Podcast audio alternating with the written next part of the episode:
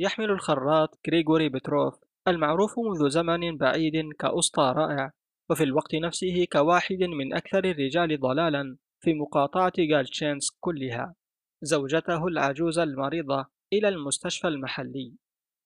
كان عليه أن يقطع حوالي ثلاثين فرسخا بينما الطريق فظيع لا يقوى عليه حتى حوذي البريد الحكومي. لا هذا الكسول الخراط غريغوري.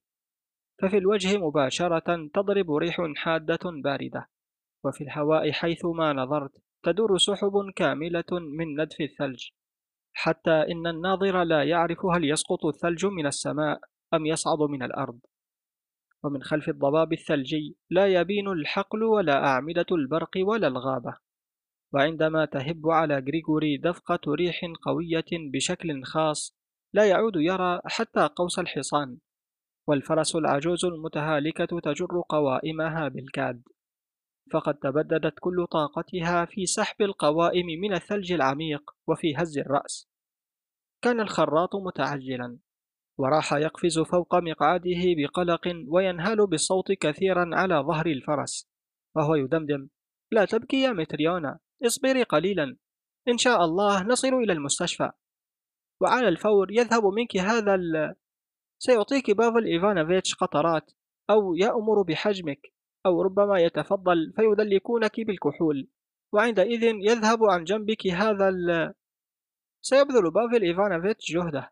سيصيح بنا ويضرب الأرض بقدميه لكنه سيبذل جهده. إنه سيد عظيم عطوف. ربنا يعطيه الصحة. عندما نصل سيخرج على الفور من مسكنه ويبدأ قبل كل شيء في السباب والصياح. كيف؟ ما هذا؟ لماذا؟ لماذا لم تأتي في الوقت المناسب؟ وهل أنا كلب حتى أضيع اليوم كله في مشاكلكم أيها الشياطين؟ لماذا لم تأتي في الصباح؟ امشي من هنا إياك أن تراك عيناي تعال غدا فأقول له يا حضرة الدكتور يا بافل إيفانوفيتش يا صاحب السعادة هيا سيري سيري عليك اللعنة هيا وينهال الخراط على الفرس ودون أن ينظر إلى زوجته العجوز يستطرد وهو يدمدم لنفسه. يا صاحب السعادة الله شاهد على ما أقول. لقد خرجت مع الفجر ولكن كيف تصل في الموعد؟ إذا كان الرب قد غضب وأرسل هذه العاصفة. ها أنتم ترون بأنفسكم حتى الفرس الأصيل لا تقوى على السير. أما أنا فكما ترون ليس ما عندي فرس بل مصيبة. فيعبس بافل إيفانوفيتش ويصيح أنا أعرفكم. دائما تجدون لكم مخرجا خاصة أنت يا جريتشكا أعرفك من زمان. تراك عرجت على الحانة خمس مرات. فأقول له يا صاحب السعادة هل تظنونني إربيدا أم كافرا؟ العجوز تلفظ أنفاسها تموت وأنا أعرج على الحانات؟ ماذا تقولون؟ فليحل بها الخراب هذه الحانات. عندئذ يأمر بافل إيفانوفيتش بنقلك إلى المستشفى. أما أنا فأرتمي على قدميه. يا بافل إيفانوفيتش يا صاحب السعادة نشكركم من صميم القلب. سامحنا نحن الحمقى الملاعين. لا تؤاخذنا نحن الفلاحين. نستحق منكم الطرد وبدلا من ذلك تهتمون بنا وتلوثون أقدامكم في الثلج. وينظر بافل إيفانوفيتش إلي وكأنه يريد أن يضربني ويقول بدلا من الارتماء على قدمي كان من الأفضل أيها الأحمق ألا تشرب الفودكا وتعطف على عجوزك. إنك تستحق الجلد. عين الحقيقة يا بافل إيفانوفيتش. أستحق الجلد. إي والله أستحقه. وكيف لا نرتمي على قدميكم إذا كنت راعينا وأبانا يا صاحب السعادة. أقول لكم الحق والله شاهد. أبصق في عيني لو كنت أكذب عليكم. بمجرد أن تشفى زوجتي متريونا وتقف يعني على قدميها سأفعل كل ما أمرتم جنابكم به. لو أردتم صنعت لكم علبة سجائر من خشب البوتولا الكاريلية أو كرات للكروكيت وأستطيع أن أخرط كيجلا مثل الأجنبية بالضبط. سأصنع من أجلكم أي شيء ولن آخذ منكم كوبيكا. في موسكو يأخذون أربعة روبلات مقابل مثل هذه العلبة. أما أنا فلن آخذ كوبيكا. فيضحك الدكتور ويقول طيب طيب مفهوم. إنما من المؤسف أنك سكير. إنني أعرف يا أختي العجوز كيف أتعامل مع السادة. لا يوجد سيد لا أستطيع التفاهم معه. المهم أن يلطف ربنا ولا نضل الطريق. أوه يا للعاصفة تعمي العيون. ويمضي الخراط في دمدمته بلا توقف.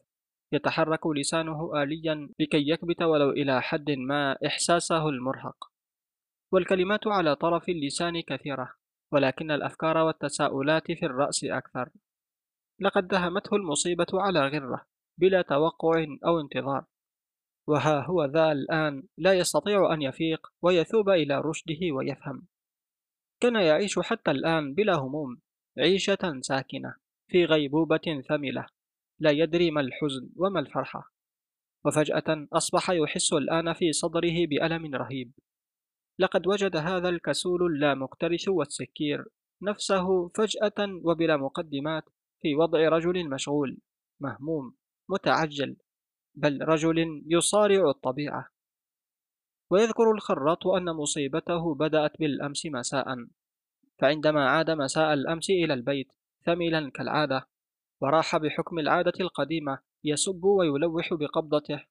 نظرت العجوز إلى زوجها الهائج كما لم تنظر إليه أبدا من قبل. كانت نظرة عينيها الهرمتين في العادة معذبة مستكينة كنظرة الكلب الذي يضربونه كثيرا ويطعمونه قليلا. أما الآن فكانت نظرتها صارمة وثابتة كنظرة القديسين أو الأموات. ومن هاتين العينين الغريبتين اللتين لا تبشران بخير بدأت المصيبة.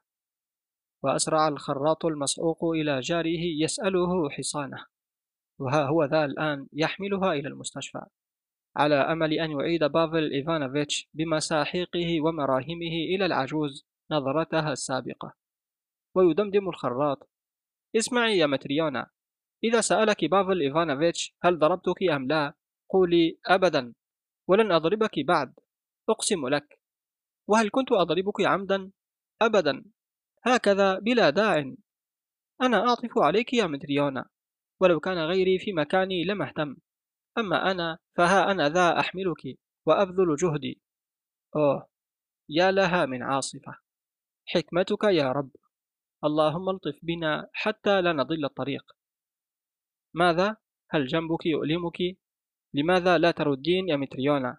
إنني أسألك هل جنبك يؤلمك؟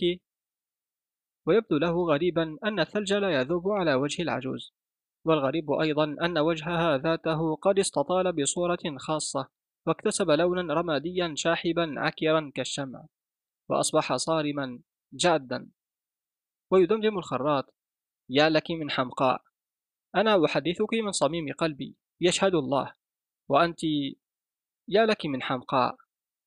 اسمعي وإلا فلن أحملك إلى بافل إيفانوفيتش. ويرخي الخراط اللجام ويستغرق في التفكير ولا يجرؤ على النظر إلى العجوز. هذا مخيف. ومن المخيف أيضا أن يوجه إليها سؤالا فلا يتلقى الجواب. وأخيرا ولكي يقطع الشك باليقين يتلمس ذراع العجوز الباردة دون أن يلتفت إليها. وتسقط الذراع المرفوعة كجلدة الصوت. إذا فقد ماتت؟ يا للمصيبة! ويبكي الخراط. لا من الأسى بقدر ما هو من الحنق. ويفكر ما أسرع ما يجري كل شيء في هذه الدنيا ما إن بدأت مصيبته حتى حلت النهاية. لم يكد يعيش مع عجوزه ويصارحها بما في قلبه ويعطف عليها حتى ماتت. لقد عاش معها أربعين عاما ولكن هذه الأعوام الأربعين مرت وكأنها ملفعة بالضباب. ومن خلف سحب السكر والعراك والفاقة لم يكن ثمة إحساس بالحياة وكأنما نكاية به ماتت العجوز في تلك اللحظة التي أحس فيها أنه يعطف عليها ولا يقوى على العيش بدونها ومخطئ في حقها بصورة رهيبة. ويتذكر الخراط لقد كانت تتسول أنا الذي أرسلتها تسأل الناس خبزا يا للمصيبة. هذه الحمقاء كان ينبغي أن تعيش عشر سنوات أخرى. وإلا فربما تظن أنني هكذا بالفعل. يا إلهي إلى أي شيطان أمضي الآن؟ ينبغي الآن دفنها لا علاجها. هيا دوري. ويدير الخراط الزحافة عائدا بها وينهال بكل قوته على الفرس بالصوت ومع كل لحظة يزداد الطريق سوءا. الآن لم يعد قوس الحصان مرئيا على الإطلاق وأحيانا تدوس الزحافة على شجرة شوح صغيرة. فيخدش هذا الشيء المظلم أيدي الخراط ويمرق أمام عينيه ثم يصبح مجال الرؤية من جديد أبيض مدوما. ويفكر الخراط آه لو تبدأ الحياة من جديد. ويتذكر أن متريونا كانت منذ أربعين عاما شابة جميلة مرحة من بيت غني وقد زوجوها منه إذ أغرتهم مهارته كأسطى. وكانت كل المقومات متوفرة لحياة طيبة. ولكن المصيبة أنه منذ أن شرب حتى ثمل بعد حفلة العرس وتمدد فوق الفرن فكأنما لم يستيقظ حتى الآن. إنه يذكر حفلة العرس. أما ما حدث بعد العرس فلا يذكر منه شيئا على الإطلاق اللهم إلا أنه كان يشرب ويرقد ويتعارك. وهكذا ضاعت الأعوام الأربعون. وتبدأ السحب الثلجية البيضاء في التحول شيئا فشيئا إلى اللون الرمادي ويحل الغسق وفجأة يستدرك الخراط. إلى أين أنا ذاهب؟ ينبغي دفنها بينما أذهب بها إلى المستشفى كأنما جننت. ويدير الخراط الزحافة مرة أخرى وينهل من جديد على الفرس وتستجمع الفرس كل قواها وتركض بخبب قصير وهي تشخر ويضربها الخراط بالصوت على ظهرها المرة تلو المرة. ومن خلفه تتردد دقات ما ورغم أنه لا يلتفت إلا أنه يعرف أن ذلك صوت ارتطام رأس المرحومة بالزحافة. بينما الجو يزداد ظلاما وتصبح الريح أكثر حدة وبرودة. ويفكر الخراط لو تبدأ الحياة من جديد لحصلت على عدة جديدة ولتلقيت الطلبات ولأعطيت النقود للعجوز. نعم.